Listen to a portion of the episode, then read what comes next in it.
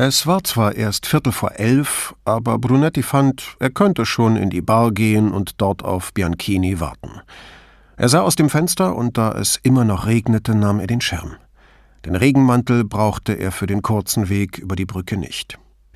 In der Bar plauderte er kurz mit Bambola, dem großen Senegalesen, der dort die meiste Zeit arbeitete. Brunetti sah sich das Gebäck an, und da von jeder Sorte nur noch ein Stück übrig war, bat er Bambola, ihm das mit Apfel und Ricotta beiseite zu stellen, bis seine Verabredung eingetroffen sei. Bambola legte es mit einer Kuchenzange auf einen kleinen Teller und stellte ihn links neben die Kaffeemaschine. Die Eingangstür wurde aufgestoßen und schlug gegen die Wand. Zwei Gondolieri vom Anleger unten an der Ecke kamen herein und traten an die Theke, ohne ihre Strohhüte abzunehmen. Ungeniert setzten sie eine Unterhaltung fort, die sich um sexuelle Eroberungen unter ihren Kundinnen drehte. Bambola bediente sie mit einer betonten Unterwürfigkeit, hinter der jeder Beobachter, nur sie selber nicht, die Verachtung spürte. Er sprach sie mit Signore und dem förmlichen Lei an, während sie ihn ungefragt duzten. Die beiden nahmen jeder ein Glas Weißwein und ein Tramezzino, und Brunetti staunte nicht schlecht, als sie ohne großes Hin und Her getrennt bezahlten. Üblicherweise hatten italienische Männer die Spendierhosen an, und gleichzeitig will keiner sich von einem anderen Mann das Getränk bezahlen lassen. Doch Gondolieri besaßen offenbar andere Gene. Mit dem Rücken gegen die Theke gelehnt, behielten die zwei den Gondelanleger am Kanal im Blick. Dabei setzten sie lautstark ihre Unterhaltung fort, mit der sie, das spürte Brunetti, irgendwie Bambola provozieren wollten. Er nahm die Zeitung, setzte sich damit hinten an seinen üblichen Tisch, überflog die Schlagzeilen und rätselte, was Bianchini ihm zu sagen haben mochte. Ein Mann kam herein, sehr groß und schlank, etwa in Brunettis Alter, aber fast vollständig kahl. Den spärlichen Haarkranz um seinen Hinterkopf trug er kurz geschnitten, als versuche er gar nicht erst seine Kahlheit zu kaschieren. Der Blick, mit dem er die Gondolieri maß, entging Brunetti nicht, wohl aber ihnen selbst, die nur Augen für den Anleger am Ende des Kanals hatten. Er nickte Bambola zu. Der Afrikaner wies mit einer einladenden Handbewegung auf Brunetti. Der Mann nickte noch einmal zum Dank und wandte sich ab. Die eine war eine Schwarze, aus Amerika, mit einem Hintern wie ein Pferd, hörte Brunetti. Aber scharf, scharf, sage ich dir, wie alle Schwarzen. Bianchini hielt inne. Es sah aus, als zähle er langsam bis fünf. Dann machte er kehrt und lief auf die beiden zu. Demonstrativ öffnete er sein Jackett und baute sich vor ihnen auf. Entschuldigen Sie, sagte er in normaler Lautstärke und nach kurzer Pause Signori, Sie sahen ihn an, und Brunetti bemerkte die Verblüffung in ihren Mienen. Ich denke, es ist an der Zeit, dass Sie zu Ihren Booten zurückgehen. Seine Stimme war sehr tief, ruhig und vollkommen emotionslos. Der größere der beiden Gondolieri wollte schon auf den Fremden losgehen, aber sein Kumpan, älter, klüger, ausgeschlafener, legte ihm eine Hand auf den Arm und drehte ihn zu sich her, bis sie mit dem Gesicht zueinander standen. Ohne den anderen loszulassen, schüttelte er kaum merklich den Kopf und wandte sich zum Ausgang. Er zog den anderen am Ärmel, neigte den Kopf und flüsterte ihm etwas zu. Der Jüngere wandte sich noch einmal nach Bianchini um und verließ dann im Gefolge seines Kumpels die Bar. Bianchini sah zu Bambola hinüber, der ihn dankbar angrinste. Möchten Sie jetzt Ihren Kaffee, Kommissario? rief Bambola Brunetti zu. Ja, bitte, sagte Brunetti mit so unbeteiligter Miene, als sei er soeben erst aus seiner Zeitung aufgetaucht. Während der Neuankömmling sich Brunettis Tisch näherte, zog dieser die Beine zu sich her und erhob sich. Bianchini, Sandro, stellte der Mann sich vor. Sein Händedruck war fest, ohne dass er zu hart zupackte. Der hagere Bianchini überragte Brunetti. An seiner Stirn waren alte Akne-Narben zu sehen. Sein heller Bart mochte ähnliche Narben auf seinen Wangen verdecken. Seine dunklen Augen lagen tief unter dichten Brauen und hätten vielleicht bedrohlich gewirkt, wären da nicht seine vollen Lippen und das ungezwungene Lächeln. Danke, dass Sie gekommen sind, sagte Brunetti und nahm wieder Platz. Bianchini setzte sich ihm gegenüber. Sogleich war Bambola da. Er stellte das Gebäck vor Brunetti und jedem der beiden einen Kaffee hin. Geräuschlos ließ er zwei kleine Gläser Wasser folgen, ehe er sich wieder hinter seinen Tresen verzog. Mein Cousin sagt, Sie wollen etwas über die Vigili wissen, kam Bianchini gleich zur Sache. Und nach einer Pause Roberto ist ein guter Junge. Ja, das ist er, stimmte Brunetti zu. Er schüttete ein Tütchen Zucker in seine Tasse und schwenkte sie im Kreis, dann zerteilte er mit dem Löffel das Gebäck in zwei Hälften. Hat er Ihnen gesagt, worum es geht? fragte Brunetti. Um dieses Maskengeschäft am Campo San Barnaba. Brunetti nickte. Er nahm mit einer Serviette die eine Hälfte vom Teller und biss hinein. Möchten Sie die andere? fragte er. Nein, danke, sagte Bianchini lächelnd. Ich darf das nicht essen. Und als Brunetti ihn stirnrunzelnd ansah, erklärte er Diabetes.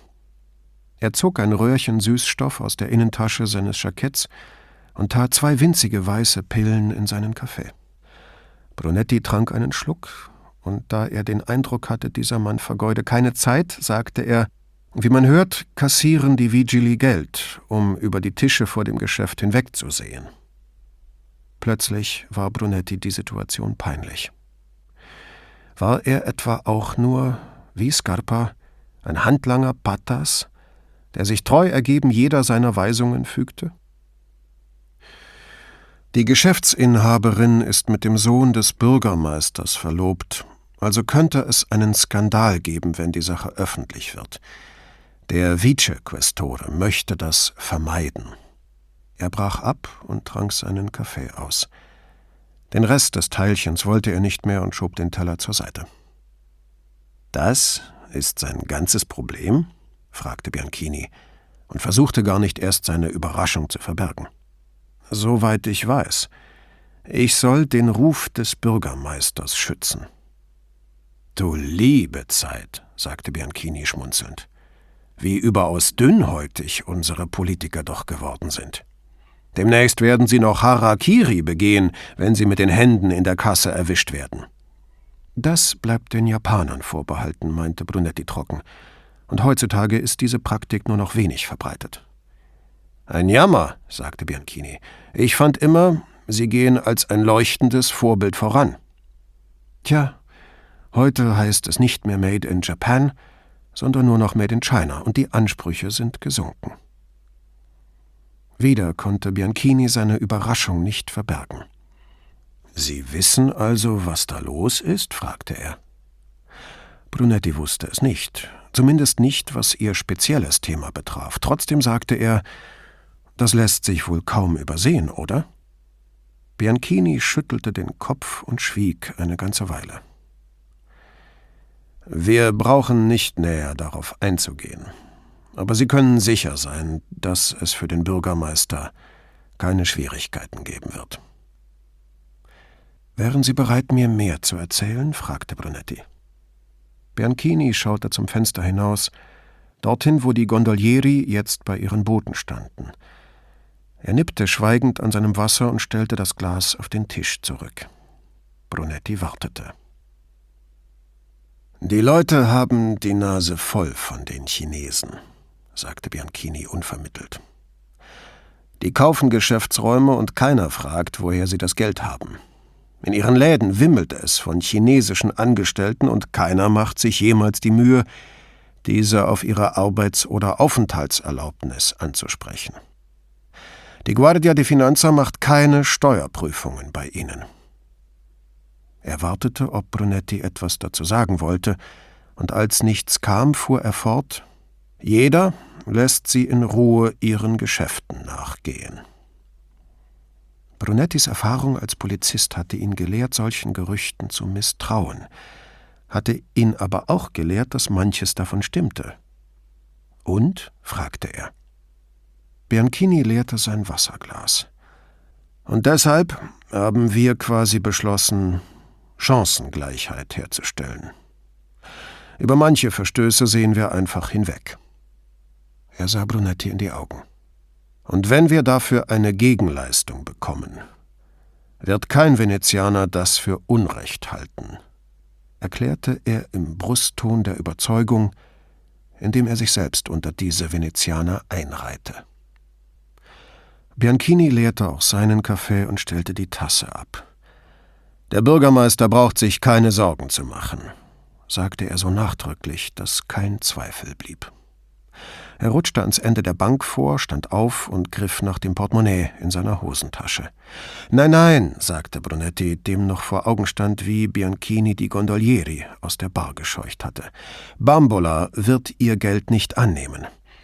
Er schob Tasse und Teller von sich weg und erhob sich. Als er neben Bianchini stand, wurde ihm der Größenunterschied erst richtig deutlich. Er reichte Bianchini nur bis ans Kinn. Brunetti ging zur Tür, gab Bambola durch eine kreiselnde Handbewegung zu verstehen, dass er später bezahlen werde, und trat mit dem anderen ins Freie. Beide sahen an der Riva entlang nach der Stelle, wo einer der Gondolieri gerade mit einem japanischen Pärchen sprach. Er führte die beiden zu seiner Gondel, half ihnen hinunter und sprang an Bord. Dann stieß er das Boot mit dem Fuß ab und griff anmutig nach dem Ruder. Das Boot entschwand nach rechts. Bianchini wandte sich in Richtung San Marco. Brunetti dankte ihm, dass er sich Zeit für ihn genommen hatte, spannte seinen Schirm auf und eilte in die Questura zurück. Auf dem Weg zu seinem Büro ging er im Bereitschaftsraum vorbei, aber Puccetti war nicht da. Oben rief er seine E-Mails auf und fand den Bericht der Sanitäter, die an den Ort des Geschehens gerufen worden waren. Zeitpunkt des Anrufs 6.13 Uhr, Ankunft 7.37 Uhr. Name der Person die Einlass gewährte Anna Cavanella. Zustand des Patienten verstorben. Auffindesituation im Bett, im Schlafanzug, Anzeichen von Erbrechen. Ankunft im Leichensaal 8.46 Uhr. Sonst nichts. Er fand auch eine Mail von Rizzardi mit dem Entwurf seines Obduktionsberichts im Anhang. Brunetti scrollte über die Angaben zu Größe, Gewicht, mutmaßlichem Alter und Mageninhalt, Kakao und Kekse, hinweg zum physischen Befund, genauer zu den Zähnen. Zwei Amalgamfüllungen, der Weisheitszahn oben links offenbar gezogen. Nichts davon schien in jüngerer Zeit erledigt worden zu sein, und alles entsprach den Standards italienischer Zahnmedizin. Soweit es die gibt, murmelte Brunetti, der zu einem niederländischen Zahnarzt am Lido ging. Da der Zahnstand womöglich die einzige Möglichkeit blieb, den Toten zu identifizieren, schrieb er eine Mail an Rizzardi und bat um entsprechende Röntgenaufnahmen. Dann ging er nach unten, um mit Signorina Elettra zu sprechen. Nach einigem Überlegen erklärte sie, sie werde sich über den Zahnärzteverband eine Liste der E-Mail-Adressen aller Zahnärzte im Veneto besorgen und an sie die Röntgenaufnahmen sowie ein Foto des Toten mitsamt dem Hinweis auf seine Behinderung verschicken. Das könne ihnen weiterhelfen, falls Davides Zahnarzt in diesem Einzugsgebiet tätig sei. Wir können nur hoffen, dass er nicht in einer anderen Provinz behandelt wurde, sagte sie. Seine Mutter scheint mir nicht der Typ, der mit ihm zu einem auswärtigen Spezialisten geht, meinte Brunetti. Auf jeden Fall wollte er erst alle näherliegenden Möglichkeiten ausschöpfen. Signorina Elettra fuhr mit der linken Hand durch ihr Haar und sagte: Ist das nicht alles sehr merkwürdig? Was? Dass Sie Signora Cavanella als seine Mutter bezeichnen, während Sie gleichzeitig immer noch versuchen, ihn überhaupt zu identifizieren. Brunetti nickte zustimmend. Ich habe keinerlei Zweifel an seiner Identität. Aber es reicht nicht, dass sie ihm ähnelt oder ihn ihren Sohn nennt. Rechtlich ist das nicht genug. Sie stützte die Ellbogen auf ihren Schreibtisch und legte die Hände ans Gesicht. Er bemerkte, wie ihre Finger die Haut glatt zogen und sie um etliche Jahre jünger machten. Nur widerwillig gestand er sich ein, dass ihm der Unterschied auffiel. Man sollte meinen, in dieser Welt, wo wir alle von Geburt an erfasst werden, ja sogar schon vorher, bei den Schwangerschaftsuntersuchungen, Sei dies ein Ding der Unmöglichkeit, sagte sie ratlos. Wäre er Ausländer, könnte ich etwas unternehmen. Hotels überprüfen, herausfinden, wo seine Kleidung und Schuhe herkommen, ein Foto in die Zeitung setzen lassen, die Botschaften kontaktieren, eben das Übliche. Sie sah Brunetti an, aber der wusste auch keinen Rat. Wir haben seinen Leichnam, wir haben seine Mutter. Er wurde aus dem Haus getragen, in dem er gelebt hatte, und wir können ihn nicht identifizieren. Signorina Elettra hatte keinen persönlichen Bezug zu dem Toten, es musste der Verstoß gegen das Vorstellbare sein, was sie irritierte. Ein Mensch kann doch nicht irgendwo sein ganzes Leben verbringen, ohne eine einzige Spur zu hinterlassen. Das ist doch einfach nicht die Möglichkeit. Brunetti irritierte das nicht weniger als sie. Seine Gedanken wanderten von dem Toten zu dessen Mutter. Er fragte sich, ob das womöglich auch für sie selbst galt. Es musste einen Grund dafür geben, dass sie der Identifizierung ihres Sohns so viele Steine in den Weg legte. Einen Grund, den sie tunlichst verschwieg. Aber irgendwelche Spuren musste es geben. Ich gehe mal kurz nach oben, sagte er. In seinem Büro wühlte er in den Akten und Papieren, die sich auf seinem Schreibtisch angesammelt hatten, und wie jedes Mal, wenn er etwas suchte, sagte er sich, er müsse Dokumente und Unterlagen besser in Ordnung halten wie viel Zeit er mit Suchen vergeude, wo er doch, wenn er nur. Nachdem er Anna Cavanellas Akte endlich aufgestöbert hatte, fasste er mit spitzen Fingern nach dem ausgebleichten, welligen Karton. Er schlug die Mappe auf, sah nach der Adresse, nahm Calli Campielli Canali aus der Schublade und suchte nach dem Gebäude. Und da war es auch schon, ein riesiges beigefarbenes Rechteck gegenüber dem Campiello degli Incurabili, auf der anderen Seite des Kanals, sehr eindrucksvoll. Er versuchte sich die Gegend ins Gedächtnis zu rufen, aber es war Jahrzehnte her, dass er dort gewesen war, und seine Erinnerung ließ ihn im Stich. Er klemmte einen Finger zwischen die Seiten und nahm das Verzeichnis mit nach unten. In Signorina Elettras Büro legte er es aufgeschlagen neben dem Computer auf ihren Schreibtisch. Sehen Sie, sagte er, das ist in Dorsoduro. Was? Fragte sie, aufrichtig verwirrt. Das Haus, in dem Anna Cavanella 1968 gewohnt hat, als sie wegen Ladendiebstahls festgenommen wurde. Wie alt war sie da? Sechzehn, antwortete Brunetti. Und weiter? Nichts, sie war minderjährig. Ihr Arbeitgeber hat jemanden geschickt, der sie abgeholt hat, und das war's. Da sie mit dieser Auskunft offensichtlich nicht zufrieden war, fügte er hinzu, über den Sohn konnte Puccetti nichts in Erfahrung bringen, aber unten im Archiv hat er eine Akte über die Mutter ausgegraben. Er drehte den Plan in ihre Richtung und sie fuhr mit dem Finger über die Brücken und Kali, die zur Nummer 616 führten. Dann blätterte sie im Schlussteil des Buchs herum, bis sie die Seiten mit den Namen der verschiedenen Gebäude gefunden hatte. Er sah ihren Finger die Liste hinabfahren und schließlich las sie vor Palazzo Lembo. Sie sah Brunetti an. Sagt Ihnen das was? Der Kupferkönig, sagte er. Verzeihung? Brunetti musste lächeln. Das war vor ihrer Zeit. Lembo. Seinen Vornamen habe ich vergessen. Der Kupferkönig. Seine Familie besaß Kupferminen. In Afrika, glaube ich, oder vielleicht Südamerika. Aber vor langer Zeit, Anfang des vorigen Jahrhunderts.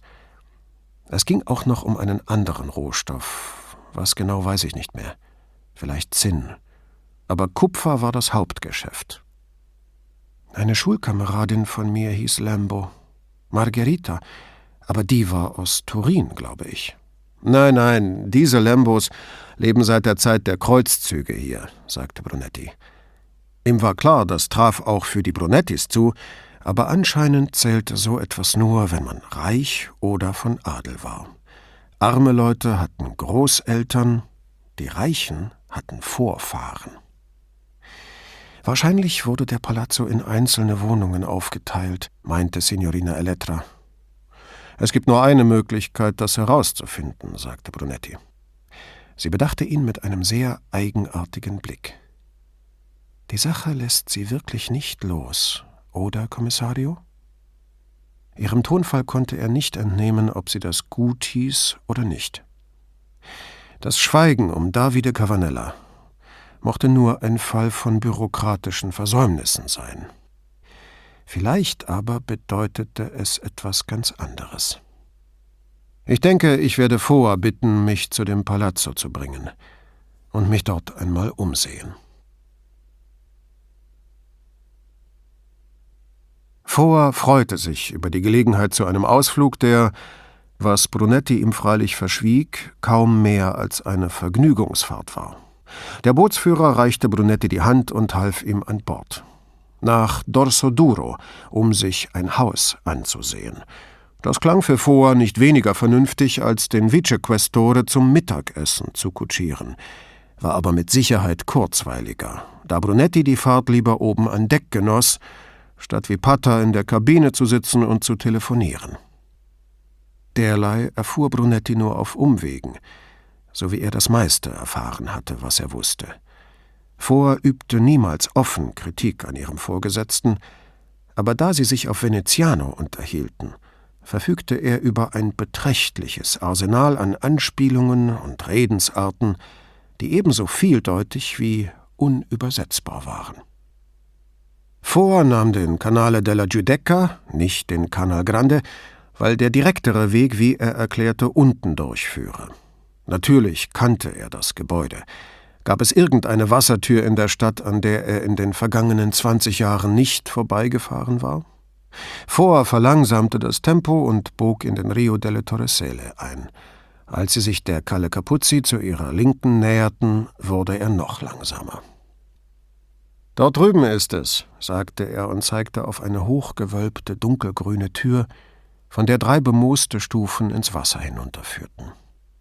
Brunetti hatte diese Tür noch nie bemerkt, aber wer achtete auch schon auf eine Tür, die aussah wie tausende andere in der Stadt? Wissen Sie etwas über dieses Haus? fragte Brunetti. Vor ließ das Boot in die Einmündung der Kalle gleiten und stellte den Motor auf Leerlauf. Da haben reiche Leute gewohnt. Das weiß ich, weil dort immer ein sehr schönes Boot verteut war. Wann war das? Das muss schon 20 Jahre her sein. Vielleicht noch länger. Vor überlegte. Das Boot ist seit Jahren nicht mehr da.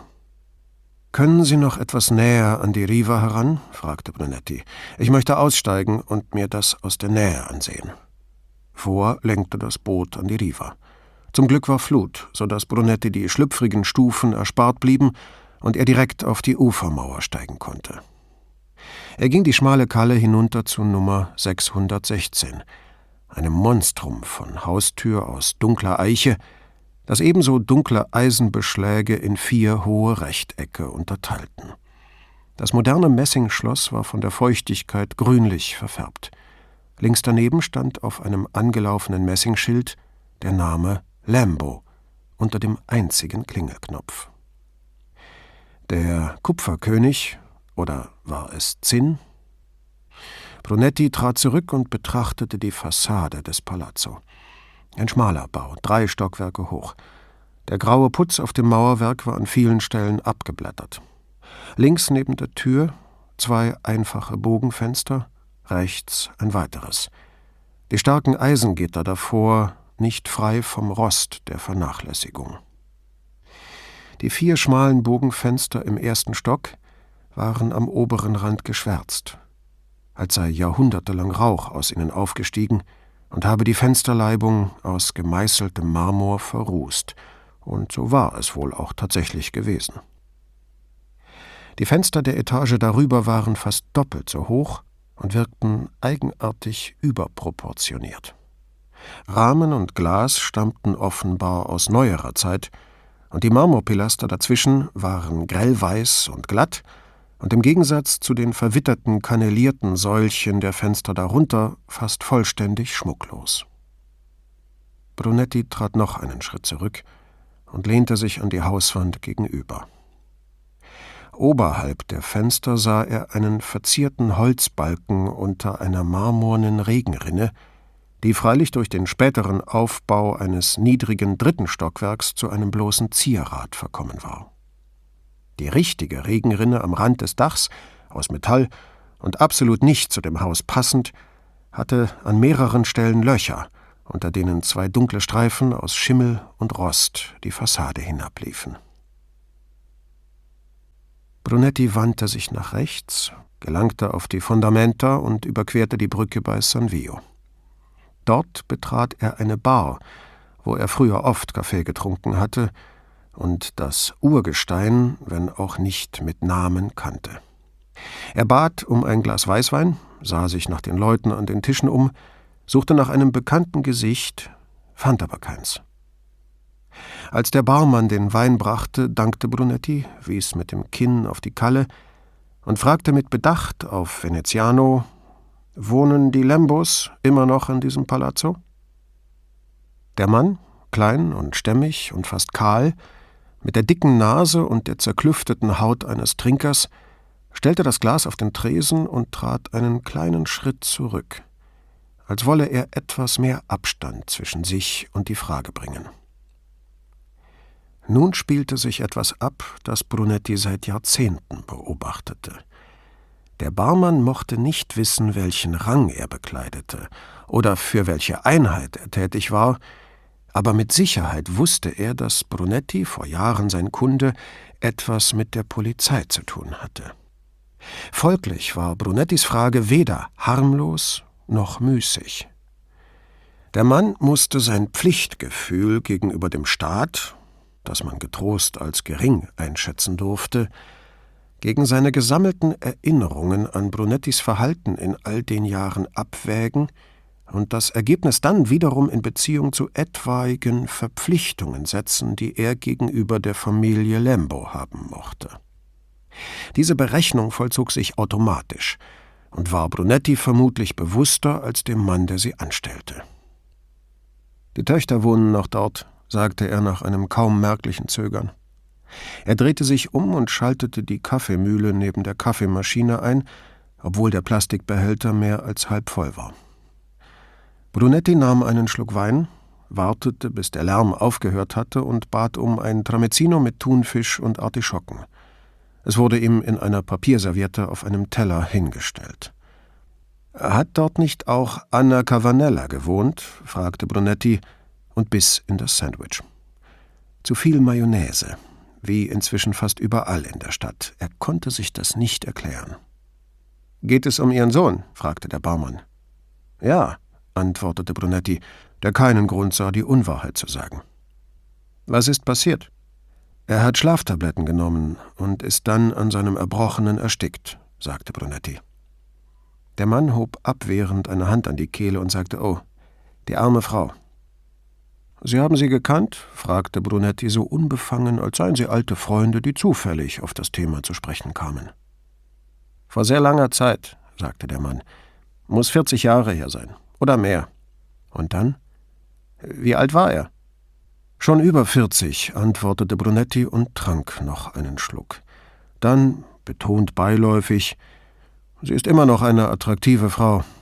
Muss ihn bekommen haben, als sie noch ziemlich jung war. Der Mann warf ihm einen argwöhnischen Blick zu. Brunetti konterte mit einem Biss in sein Sandwich und einem anerkennenden Nicken. Ich habe mit ihr gesprochen, kurz nachdem er gestorben war. Schrecklich, schrecklich. Die Neugier des Mannes gewann die Oberhand. Wie konnte das passieren? Ich habe immer gedacht, der Junge wäre zurückgeblieben. Da sollte man meinen, dass sie mit Arzneien und solchen Sachen besser aufpasst. Brunetti seufzte. Ich glaube nicht, dass wir immer und überall aufpassen können. Zwei Männer kamen in die Bar und bestellten Kaffee. Der Barmann bediente sie und gesellte sich rasch wieder zu Brunetti. Er nahm ein Glas und trocknete es mit dem Handtuch. Wie haben die Leute Lembo nochmal genannt? fragte Brunetti, als liege ihm der Name auf der Zunge und es müsse ihm nur jemand auf die Sprünge helfen. Graf von sowieso? König, sagte der Barmann, stolz auf sein gutes Gedächtnis. Kupferkönig. Brunetti lächelte anerkennend. Ja, natürlich, danke. Und wie die Leute es so tun, wiederholte er Kupferkönig und schüttelte den Kopf was es nicht alles gibt. Er aß sein Tramezzino auf, bestellte aber kein zweites, weil er den Barmann jetzt nicht gehen lassen wollte. Mein Vater, log Brunetti, hat oft von ihm gesprochen. Und als käme die Erinnerung allmählich zurück, fuhr er fort, er hatte ein Boot, mein Vater, und er hat ihn. Er brach ab und sah den Barmann verwirrt an. Ich weiß nicht mehr. Hat er ihn zum Angeln rausgefahren? Oder zum Piazzale Roma?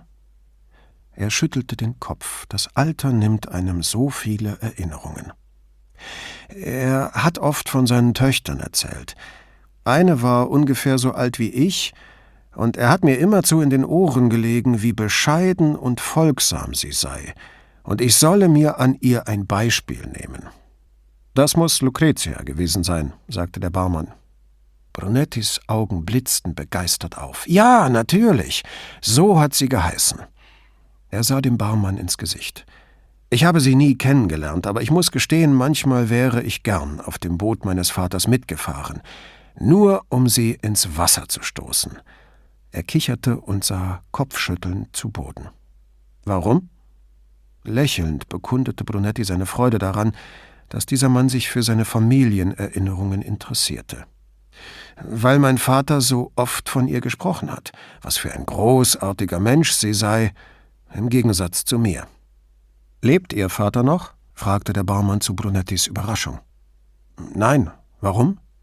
Weil Sie ihm dann sagen könnten, dass er sich geirrt hat, Verwirrtes Lächeln. Das verstehe ich nicht. Sie sind ein ehrenwerter Mann. Bei der Polizei, oder? fragte er. Bei der Polizei, das stimmt, sagte Brunetti. Ob ehrenwert, kann ich nicht beurteilen. Nun, Lucretia ist jedenfalls was anderes. Wieder die verwirrte Miene. Was ist passiert? fragte Brunetti besorgt. Männer, Alkohol, Ärger mit ihren Kindern, Scheidung. Das tut mir leid, sagte Brunetti, als habe er schlechte Nachrichten über einen alten Freund erhalten. Er riskierte die Bemerkung, ein Glück, dass mein Vater das nicht mehr erfahren musste. Niemand hört gern Schlechtes über Leute, die man mag, oder? meinte der Barmann. Wohl wahr, sagte Brunetti kopfschüttelnd und setzte dem Klischee noch eins drauf. Aber das Leben ist schon komisch. Es lehrt uns Dinge, von denen wir lieber keine Ahnung hätten. Da es ihm nicht ratsam schien, weitere Fragen zu stellen, nahm er ein paar Münzen aus der Tasche und fragte den Barmann, was er ihm schuldig sei. Er legte mehr als das auf die Theke, dankte für die Unterhaltung und ging.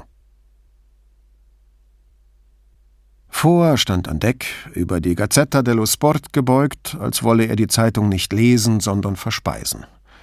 Als er Brunetti herankommen hörte, streckte er eine Hand über die Reling und half ihm an Bord. Der neueste Skandal? fragte Brunetti und wies auf die schreienden Schlagzeilen. Vor faltete die Zeitung zusammen und klemmte sie unter das Armaturenbrett. Es ist schon seltsam, Kommissario, sagte er, während er sich an Brunetti vorbeischob, um das Boot loszumachen. Wir alle wissen, das ist nur Show. Die Spiele sind alle abgekartet. Aber man sollte doch meinen, die könnten es ein bisschen schlauer anstellen, dass das nicht alles ans Licht kommt. Er schlug mit dem Handrücken auf die Zeitung. Die quatschen am Telefon darüber, schicken E-Mails hin und her, sagen, wie viel sie verlangen, damit sie ein Spiel verlieren. Und plaudern auch noch die Namen der Spieler aus, die dabei mitmachen wollen. Er drehte den Zündschlüssel, jagte den Motor hoch, legte von der Riva ab und nahm Kurs auf den Canal Grande. Sie bogen nach rechts ab, Richtung Questura. Vor war nach seinen Kommentaren zu Fußball und Sportsgeist schweigsam geworden, aber Brunetti wollte die Plauderei noch etwas fortsetzen. Dieser Palazzo gehört einer Familie namens Lambo, fing er an. Schon mal von denen gehört? Ein Taxiboot hielt genau auf sie zu, der Fahrer war mit seinem Telefonino beschäftigt. Vor behielt eine Hand am Ruder und ließ mit der anderen die Sirene aufheulen. Der Fahrer blickte auf, sah sie, ließ das Handy fallen und riss sein Boot schleudernd nach rechts. Blöder Idiot, sagte Vor, als die Boote aneinander vorbeischossen. Gleich darauf, das Taxi schon vergessen, antwortete er Ja. Viel? Genug.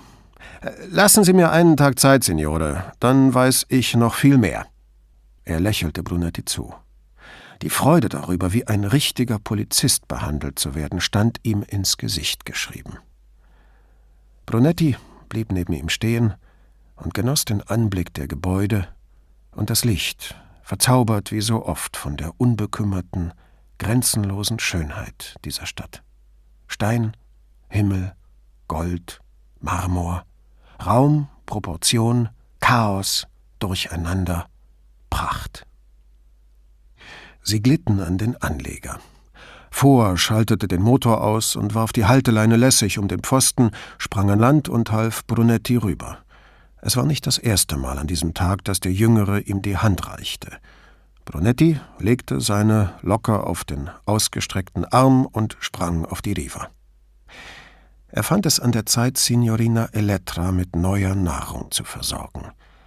Sie saß nicht an ihrem Platz, aber die Tür zu Pattas Büro stand offen, und von dort hörte er Stimmen, darunter auch ihre.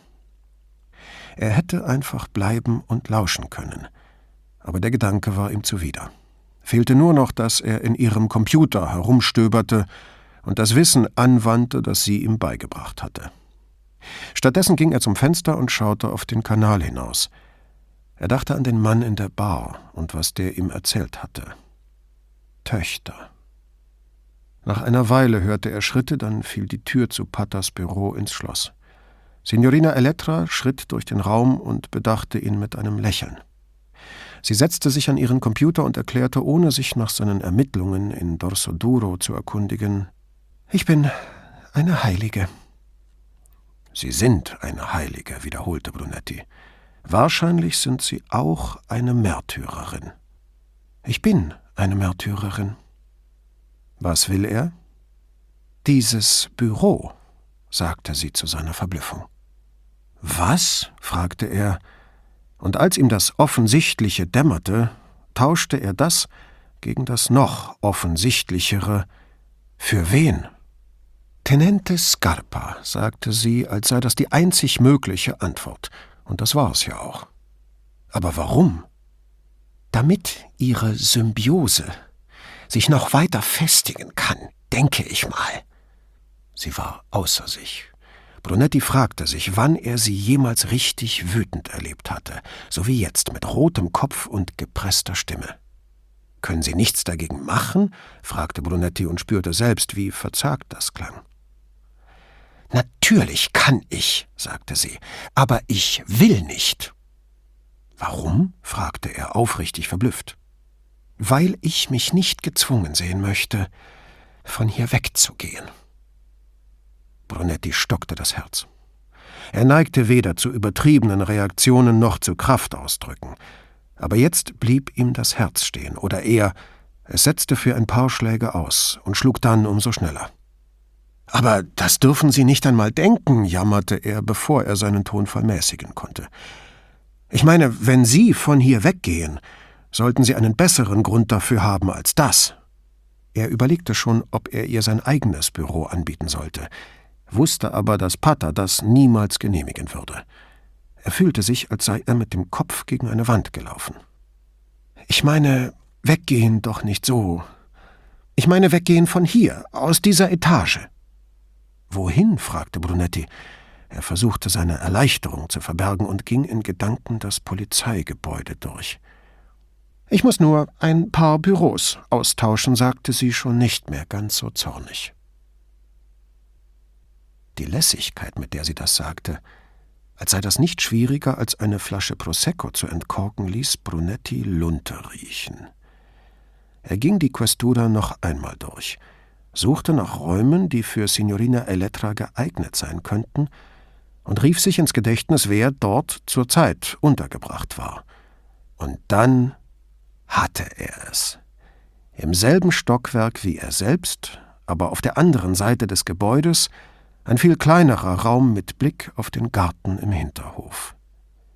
Zurzeit standen dort zwei riesige Schränke, die stehen gelassen worden waren, als man den Schreibtisch hineingestellt und den Raum Claudia Grifoni zugeteilt hatte. Fast hätte er sich mit der Handfläche an die Stirn geschlagen und Aha gerufen, denn die Sache war eindeutig. Signorina Elettra empfand wenig Sympathia für sie, ganz einfach. Warum das so war, wusste Brunetti nicht. Weiblicher Eifersucht wollte er es nicht zuschreiben, und weil er eine Debatte zu diesem Thema scheute, hatte er es auch Paola gegenüber nie angeschnitten. Er war klug genug, sich da herauszuhalten, keinen Kommentar abzugeben und so zu tun, als ginge ihn das nichts an. Hauptsache, sie fand ein Büro für sich. Na, sagte er gelassen, hoffentlich bekommen Sie das hin. Er überlegte, was er Patter als Gegenleistung anbieten könnte, damit dieser von seinem Vorhaben Abstand nahm. Nicht-Einmischung würde jedenfalls keinen Frieden bringen. Aber er hatte etwas Spannenderes als das Thema Bürotausch anzubieten. Ich habe einen Namen für Sie, sagte er. Ja, für Ihre Nachforschungen. Sie horchte auf. Ich habe mir den Palazzo in Dorsoduro angesehen, sagte er, und um die Lage noch mehr zu entspannen, bin dabei auf einen Namen gestoßen. Ich höre, sagte sie und drehte den Monitor zu sich herum. Lucrezia Lembo. Die Frau des Kupferkönigs? Die Tochter. Er hat mindestens zwei, und beide wohnen anscheinend noch in dem Haus. Signorina Elettra strahlte. Jetzt war sie wieder in ihrem Element. Ärger und Anspannung fielen von ihr ab. Ich werde sehen, was ich finden kann, sagte sie. Mein Informant sagt, sie habe ein bewegtes Leben gehabt. Männer, Schwierigkeiten mit den Kindern, Scheidung, Alkohol. Sie zog die Lippen zusammen. Das reicht für mehr als ein Leben. Ich brauche alles, was Sie über die Schwestern finden können. Den Namen der anderen weiß ich nicht, sagte er. Die Eltern, glaubte er sich dunkel zu erinnern, waren gestorben. Sie gab etwas ein, dann noch etwas, überflog den Inhalt und tippte weiter – und Brunetti fragte sich, ob sie jetzt so strahlend lächelte, weil sie wieder an der Arbeit war, oder weil es ihr Freude machte, die Datenbanken städtischer Ämter zu filzen, ohne sich mit so lästigen Dingen wie Genehmigungen, Durchsuchungsbeschlüssen oder richterlichen Anordnungen abgeben zu müssen. Er dankte ihr und machte sich auf den Weg in sein Büro, stolz darauf, eine zornige, aufgebrachte Frau, besänftigt und wieder ihrer rechtmäßigen Bestimmung als Freibeuterin ohne jeglichen Respekt vor Regeln und Vorschriften zugeführt zu haben. Bevor Brunetti die Stufen zu seinem Büro erklomm, sah er auf die Uhr. Schon nach zwei. Bestimmt war heute einer der letzten milden Tage des Jahres, und nachdem er an diesem vollgepackten Vormittag schon so viel unterwegs gewesen war, beschloss er, nach Hause zum Essen zu gehen. Paula hatte gesagt, die Kinder seien nicht da, also würde es auch zu dieser Stunde noch nicht zu spät sein. Auf dem Weg zum Rialto spielte er so etwas Ähnliches wie dieses dreidimensionale fernöstliche Schach, von dem er gelesen hatte, und das offenbar Go hieß. Wie genau es funktionierte, wusste er nicht. Da er die Regeln nicht kannte, erfand er selbst welche. Dabei setzte er voraus, dass die Leute, die er in ein anderes Büro auf einer anderen Etage verschob, sich das ohne Murren und Klagen gefallen lassen würden, so wie jener Mann in der Bibel, der sein Bett nahm und wandelte. Scarpa in das von Signorina Elettra, Signorina Elettra in das von Claudia Grifoni, die großen Schränke ins Archiv wo sie etliche Akten vor Schimmel und dem Zahn der Zeit bewahren konnten. Und wo sollte Grifoni hin? In die umgebaute Besenkammer, die Tenente Scarpa seit Jahren als Büro diente? Beim Essen erzählte er nichts von dem Problem mit Signorina Elettras Büro. Die Calamaretti con Piselli schienen ihm interessanter als die Revierkämpfe seiner Kollegen. Er zögerte es hinaus, bis er zum Einräumen des Geschirrs neben Paola stand und gedankenverloren abtrocknete. Er rieb so lange an einem Weinglas herum, dass Paula ihm das Glas schließlich mit nassen Händen abnahm und es auf die Anrichte stellte. Was beschäftigt dich? fragte sie. Frauen. Es gelang Brunetti nur selten, Paula einen Schreck einzujagen und so verschaffte ihm ihre schreckerstarrte Miene einen Moment Genugtuung. Allgemein oder im Besonderen? fragte sie. Sie spülte ihre Hände ab und trocknete sie an seinem Handtuch. Im Besonderen, antwortete Brunetti. Wie um vom Thema abzulenken, sagte Paula, es wäre schön, im Parterre zu wohnen. Feucht und finster? fragte Brunetti, der an die Büros im Erdgeschoss der Questura dachte. Nie wäre er auf die Idee gekommen, eine seiner Spielfiguren dorthin zu versetzen. Nur ein paar Stufen von der nächsten Bar entfernt. Wenn wir mal einen Kaffee trinken gehen möchten, korrigierte sie ihn. Sie füllte Wasser in die Espressomaschine, tat Kaffee hinein, schraubte sie fest zu und stellte sie auf den Herd. Da Paola mit Sicherheit auf das Thema Frauen zurückkommen würde, ging er ins Wohnzimmer und schaute aus dem Fenster. Die Bewölkung hatte während des Essens zugenommen. Jetzt fiel ein leichter Regen. Sie kam mit zwei Tassen, Zucker war schon drin. Sie reichte ihm eine, rührte ihre um und fragte Welche im Besonderen? Signorina Elettra und Claudia Grifoni. Sind die aneinander geraten? fragte Paula. Er nippte an seinem Kaffee, trank ihn aus und stellte die Tasse auf den Tisch. Du sprichst doch ständig von Eifersucht unter Frauen. Wenn ich nicht von Eifersucht unter Männern spreche, gab sie zurück. Paula setzte sich auf die Sofakante und wartete. Es geht um ein Büro, fing Brunetti an. Aber das ist nur ein Vorwand. Elettra ist nie mit ihr warm geworden. Das spüre ich jedes Mal, wenn ich sie erwähne. Und Grifoni? Darüber hatte Brunetti noch nie nachgedacht. Ich bin mir nicht sicher, ob ihr das überhaupt bewusst ist. Sie hob eine Hand. Erde an Guido. Planet Erde an Guido. Bist du noch da? Was soll das heißen? Das heißt, wenn Elettra einen nicht leiden kann, ist es ausgeschlossen, dass derjenige das nicht bemerkt. Er dachte daran, wie Signorina Elettra ständig und vor allen Leuten über Tenente Scarpa herzog, während sie zu Vicequestore Pata nur freundliche, geradezu liebevolle Sticheleien vernehmen ließ. Den einen verabscheute sie, über den anderen ärgerte sie sich nur. Grifoni gegenüber jedoch war sie immer ausgesprochen höflich gewesen, wie bei keinem anderen in der Questura. Als er das Paula erklärte, fragte sie, und wie benimmt sich Grifoni? Genauso, als würde sie mit einem Staatsoberhaupt sprechen. Nun, das ist sie ja wohl auch. Was? Nach allem, was du mir von ihr erzählst, hat Signorina Elettra das Kommando bei euch. Oder jedenfalls bei Pata, was auf dasselbe hinausläuft. Und? Also ist Grifoni vielleicht aus Rücksicht auf Elettras Position so reserviert. Vergiss nicht, nahm sie mögliche Einwände vorweg, Grifoni ist aus Sizilien. Die denken viel mehr in Hierarchien als wir. Und wenn sie aus guter Familie stammen, ist Höflichkeit für sie sogar noch wichtiger. Das geht schon drei Jahre so. Die werden sich schon zusammenraufen. Für mich hört sich das an, als ob sie beide nur darauf warten, dass die andere die Förmlichkeit ablegt. Brunetti wollte das nicht glauben.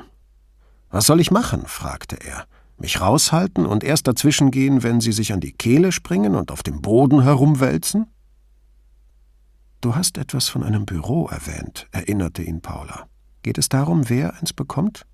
Ja. Wer trifft die Entscheidung? Pater. Kannst du nicht irgendwie Druck auf ihn ausüben, damit er den Ausbruch der Feindseligkeiten abwendet? Ihre Jahre an der Universität ließen Paula auf die raffinierteste Methode verfallen, mit dem Problem fertig zu werden. Bis jetzt hatte er Pater nicht mitgeteilt, dass die Bestechungsgelder, die an die Polizia Municipale gezahlt wurden, dem Sohn des Bürgermeisters in keiner Weise gefährlich werden konnten. Pater musste jedoch nicht unbedingt erfahren, wie einfach es gewesen war, das herauszubekommen. Sollte er ruhig glauben, dass Brunetti bei den Ordnungshütern den einen oder anderen Gefallen eingefordert und alte Freunde gebeten hatte, ein Auge zuzudrücken, dass er seinen eigenen guten Ruf aufs Spiel gesetzt hatte, um den Sohn des Bürgermeisters aus der Schusslinie zu holen und so dessen politische Zukunft zu retten. Wenn es ihm gelang, das als Herkulesarbeit hinzustellen, könnte er gleich auch noch die Bitte anknüpfen, vor zeitweilig an die Guardia Costiera abzutreten. Er beugte sich über Paula und gab ihr einen Kuss. Ich zittere bei dem Gedanken, was du in all den Jahren noch alles aus deinen Romanen gelernt hast, sagte er und ging zur Questura zurück. Unterwegs wurde der Regen stärker und wuchs sich zum ersten richtigen Wolkenbruch dieses Herbstes aus. Froh, dass er seinen Regenmantel übergezogen hatte, stellte Brunetti sich nicht unter. Er beschleunigte vielmehr seinen Schritt für das letzte Stück Weg, kam aber trotzdem ziemlich durchnässt in der Questura an. Er rubbelte sich mit beiden Händen die Haare, trocknete die Finger an seinem Taschentuch ab und fuhr sich dann mit dem Taschentuch übers Haar. Oben hängte er den Mantel an die Schranktür und ging gleich wieder nach unten, um mit Signorina Elettra zu sprechen. Einmal mehr saß sie nicht an ihrem Schreibtisch. Einmal mehr stand die Tür zu Patters Büro halb offen, und er hörte die Stimme seines Vorgesetzten, ohne zu verstehen, was er sagte. Um nicht in Versuchung zu geraten, stellte er sich ans Fenster, doch als er auf die Riva hinunterblickte, sah er Signorina Elettra gerade in das Polizeiboot steigen. Vor hielt ihre Hand, damit sie auf dem glitschigen Deck nicht ausrutschte. Brunetti schob sich etwas näher an die Tür heran. Der Ernst der Lage ist mir bewusst, Signore, sagte Pata beschwichtigend. Ich habe einen meiner besten Männer darauf angesetzt, glauben Sie mir. Und nach einer längeren Pause, ja, er ist Venezianer, Signore. Brunetti, einer von Patas besten Männern, schlich aus dem Büro und begab sich nach oben in sein eigenes. Er war noch ein paar Meter von der Tür entfernt, als sein Telefon zu klingeln begann. Er ging schneller und nahm nach dem siebten Klingeln ab. Brunetti, sagte er. Guido, ich bin's, Ettore, meldete sich Rizzardi. Was gibt's? Etwas Merkwürdiges ist passiert und ich finde, du solltest das wissen. Was? Du hast doch einen deiner Männer mit der Mutter dieses Toten hierher geschickt, oder? Ja. Was ist denn? Sie hat ihn identifiziert. Der junge Mann war unglaublich nett zu ihr. Und deswegen rufst du an? Nein, sie ist wieder da. Deswegen. Wo wieder da? Wieder im Krankenhaus. Bei dir? Nein, in der Notaufnahme. Woher weißt du das? Von Favaro, sagte Rizzardi. Das war einer seiner Mitarbeiter. Er hat sie gesehen, als sie ihren Sohn identifiziert hat, und er hat sie wiedererkannt, als sie von den Sanitätern hereingebracht wurde, und deshalb hat er es mir erzählt. Was ist passiert? Das weiß ich nicht. Ich habe sie nicht gesehen. Hat er Näheres gesagt? Ja, es sieht so aus, als habe sie jemand zusammengeschlagen. Brunetti rief im Bereitschaftsraum an und erfuhr, dass Puccetti auf Streife war. Er ließ sich die Handynummer geben und rief mit seinem eigenen Handy an. Puccetti meldete sich, er sei in San Marco und beobachte, wie Tauben und Touristen sich vor dem Regen in Sicherheit brachten. Brunetti berichtete ihm von Rizzardis Anruf und staunte über die heftige Reaktion des jungen Polizisten. Was ist passiert? Ist sie schwer verletzt? Doch Brunetti wusste lediglich, was Rizzardi ihm gesagt hatte, dass sie sich in der Notaufnahme befand und allem Anschein nach tätlich angegriffen worden war. Könnten wir uns dort treffen, Kommissario? fragte Puccetti. Deswegen rufe ich ja an, sagte Brunetti. Ich gehe jetzt los. Rizzardi erwartet uns. Er sah auf die Uhr. In 15 Minuten bin ich dort. Doch Puccetti hatte schon aufgelegt. Brunetti sah aus dem Fenster. Von Foa oder seinem Boot war weit und breit nichts zu sehen. Er zog den Regenmantel an und nahm den Schirm aus dem Schrank. Unten sagte er dem Wachhabenden, er gehe zu einer Zeugenbefragung ins Krankenhaus. Unterdessen hatte der Regen zugenommen, und bald waren seine Schuhe erst vorn und dann an den Seiten durchnässt. Der Regen hatte das Pflaster gereinigt und die Straßen leergefegt.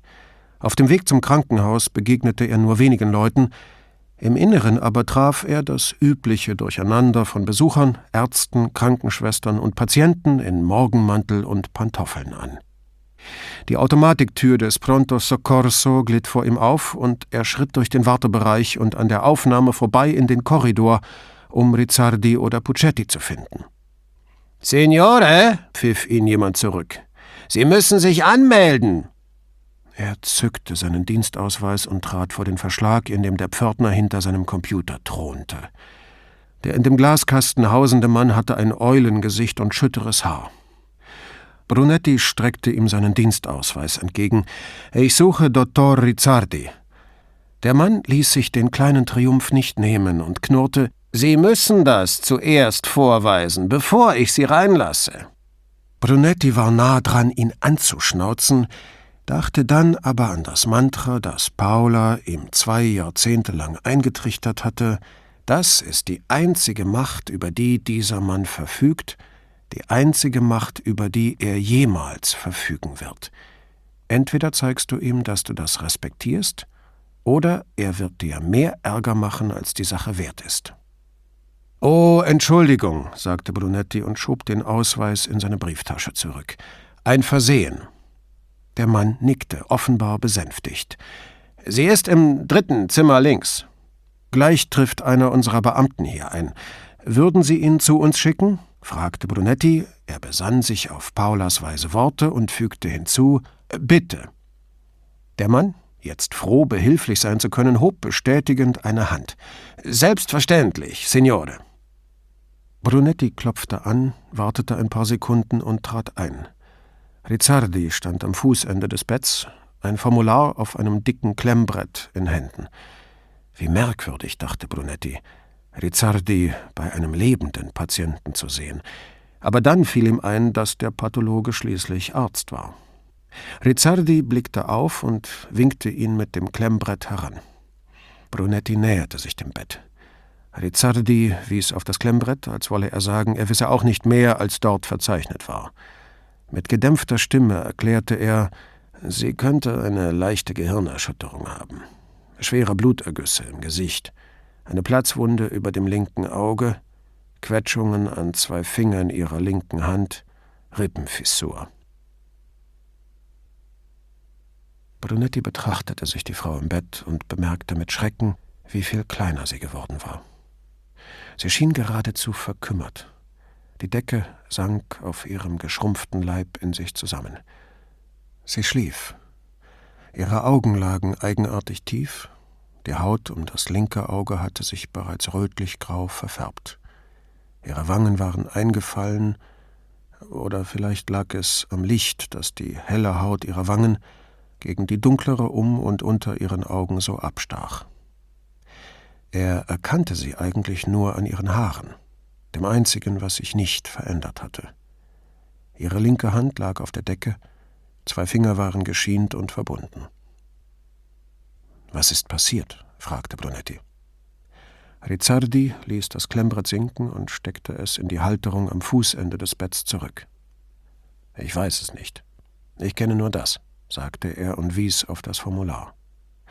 Er nahm Brunetti am Arm und führte ihn vom Bett weg. Favaro nimmt an, sie sei geschlagen worden. Die Verletzungen passen ins Bild. Er sprach leise, kühl und dozierend. Brunetti sah noch einmal nach dem Gesicht und der Hand der Frau. Und wenn das auch mein Eindruck wäre? fragte er. In seinem Beruf hatte er schon oft gesehen, was Schläge anrichten konnten. Rizzardi hob gelassen die Schultern. Brunettis Frage schien ihm zu gefallen. Dann würde ich dir beipflichten, sagte er. Bevor Brunetti noch etwas sagen konnte, ging die Tür auf und Puccetti kam über die Schwelle. Er sah die beiden Männer an, dann die Frau, dann wieder Rizzardi. Der Arzt nickte ihm zu. Die beiden kannten sich ja schon vom Vormittag, als Puccetti mit Signora Cavanella im Leichensaal gewesen war. Was ist passiert, Dottore? fragte der junge Polizist mit gedämpfter Stimme. Wie geht es ihr? Er wirkte äußerst besorgt. Die Sanitäter haben sie vor drei Stunden eingeliefert. Sie könnte eine Gehirnerschütterung haben. Sie hat sich den Kopf angeschlagen. Und sehen Sie Ihre Finger, die sind gequetscht. Und sie hat sich das Gesicht angeschlagen, sagte Rizzardi. Womöglich ist sie gestürzt. Brunetti spitzte die Ohren bei dieser Schilderung, die jeglichen Hinweis auf Fremdeinwirkung vermied. Addio, sagte Puccetti. Er blieb reglos an der Tür stehen. Dann schüttelte er sich, wie um in die Normalität zurückzufinden. Äh, soll ich mit den Sanitätern reden? fragte er. Gute Idee, sagte Brunetti. Und dann zu Rizzardi. Können wir die Frau allein lassen? Selbstverständlich, sagte Rizzardi mit der Autorität, die Ärzte angesichts von Unwägbarkeiten an den Tag legen. Da er den Zustand der Frau nicht in ihrer Gegenwart diskutieren wollte, schlug Brunetti vor, gehen wir einen Kaffee trinken. Und dann zu Puccetti, wenn Sie mit den Leuten gesprochen haben, kommen Sie zu uns in die Bar. In Ordnung? Ja, Signore, sagte Puccetti, warf noch einen Blick zum Bett hinüber und verschwand so eilig, wie er gekommen war. Die beiden Männer gingen leise aus dem Zimmer, wie Leute im Krankenhaus es immer tun. Auf dem Weg zu der Bar am Haupteingang fragte Brunetti, wieder in normaler Lautstärke, Was sind deine Vermutungen? Da Rizzardi schwieg, fügte Brunetti schließlich hinzu, Das bleibt natürlich unter uns. Rizzardi lächelte. Ich mache kein Geheimnis daraus. Ich denke nur über alle Möglichkeiten nach nicht über das Risiko, eine Meinung zu äußern. Er sagte nichts, während sie den Hof überquerten, wo es inzwischen noch stärker regnete. Die Bäume waren noch voll belaubt. Noch hatte der Regen nicht viele Blätter heruntergefegt. Eigentlich hätte zu dieser Jahreszeit schon mehr am Boden liegen müssen. Ich nehme an, du siehst so etwas nicht zum ersten Mal, sagte Rizzardi, der mit den Händen in den Hosentaschen unter dem Vorsprung stand und zwei Katzen beobachtete, die auf der niedrigen Mauer schliefen. Bei den Fingerquetschungen könnte es sich um Abwehrverletzungen handeln. Oder sie hat sich das zugezogen, als sie einen Sturz abzufangen versuchte.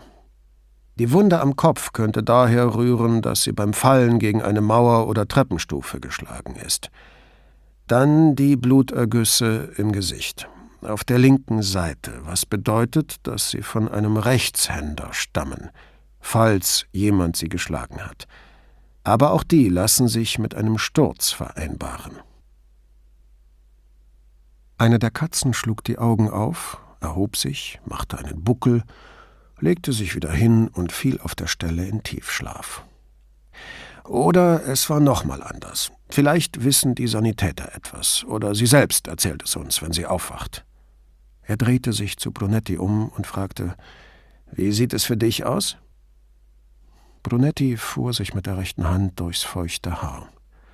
Er wischte die Hand an seiner Hose ab und setzte sich wieder Richtung Bar in Bewegung. Ich habe so etwas schon oft gesehen, meistens Frauen, die von ihren Liebhabern oder Ehemännern geschlagen wurden. Es könnte sich hier einreihen. Die Symptome sind alle da Kopf, Gesicht, Finger. Ohne Rizzardi noch zu fragen, bestellte Brunetti in der Bar zweimal Kaffee. Rizzardi nahm einen Schluck. Ich habe einmal einen Mann geschlagen, sagte er. Ein einziges Mal in meinem Leben. Aber eine Frau schlagen, das kann ich mir nicht vorstellen. Warum hast du ihn geschlagen? fragte Brunetti. Ach, das war nichts weiter, sagte Rizzardi. Brunetti machte ein erstauntes Gesicht. Nichts weiter gilt nicht, Ettore.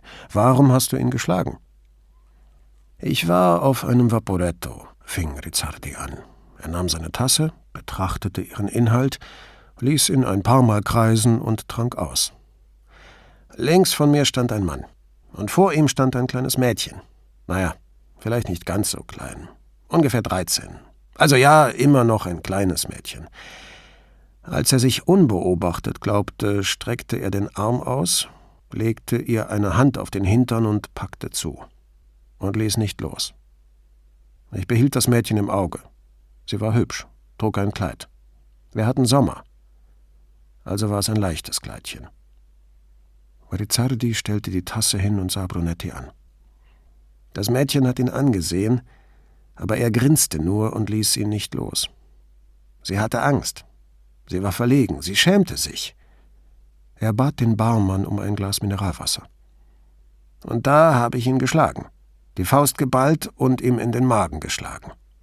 Ich bin Arzt, also wollte ich nicht riskieren, ihn am Kopf oder im Gesicht zu treffen. Wollte weder ihm noch mir was brechen, also habe ich wohl nicht sehr hart zugeschlagen, aber hart genug. Das Wasser wurde gebracht. Rizzardi nahm das Glas und trank es halb aus. Er krümmte sich zusammen, und als sein Kopf ungefähr auf Höhe meiner Knie war, beugte ich mich zu ihm runter und sagte, wenn Sie das noch einmal tun, bringe ich Sie um. Er seufzte. Das ist mir noch nie passiert, dass ich die Beherrschung verloren habe. Wie hat er reagiert? fragte Brunetti. Er ist an der nächsten Haltestelle ausgestiegen. Ich habe ihn nie wieder gesehen. Und das Mädchen? Rizzardis Gesicht leuchtete auf. Sie hat gesagt, danke, Signora, und mich angelächelt. Jetzt strahlte er geradezu. Ich bin noch nie so stolz auf mich gewesen. Nach ein paar Sekunden fügte er hinzu Ich weiß, ich sollte mich schämen, aber das tue ich nicht. Würdest du es wieder tun? fragte Brunetti. Auf der Stelle, antwortete Rizzardi lachend. In diesem Augenblick kam Puccetti herein und blieb verblüfft stehen. Man hatte Rizzardi in all den Jahren niemals lachen hören.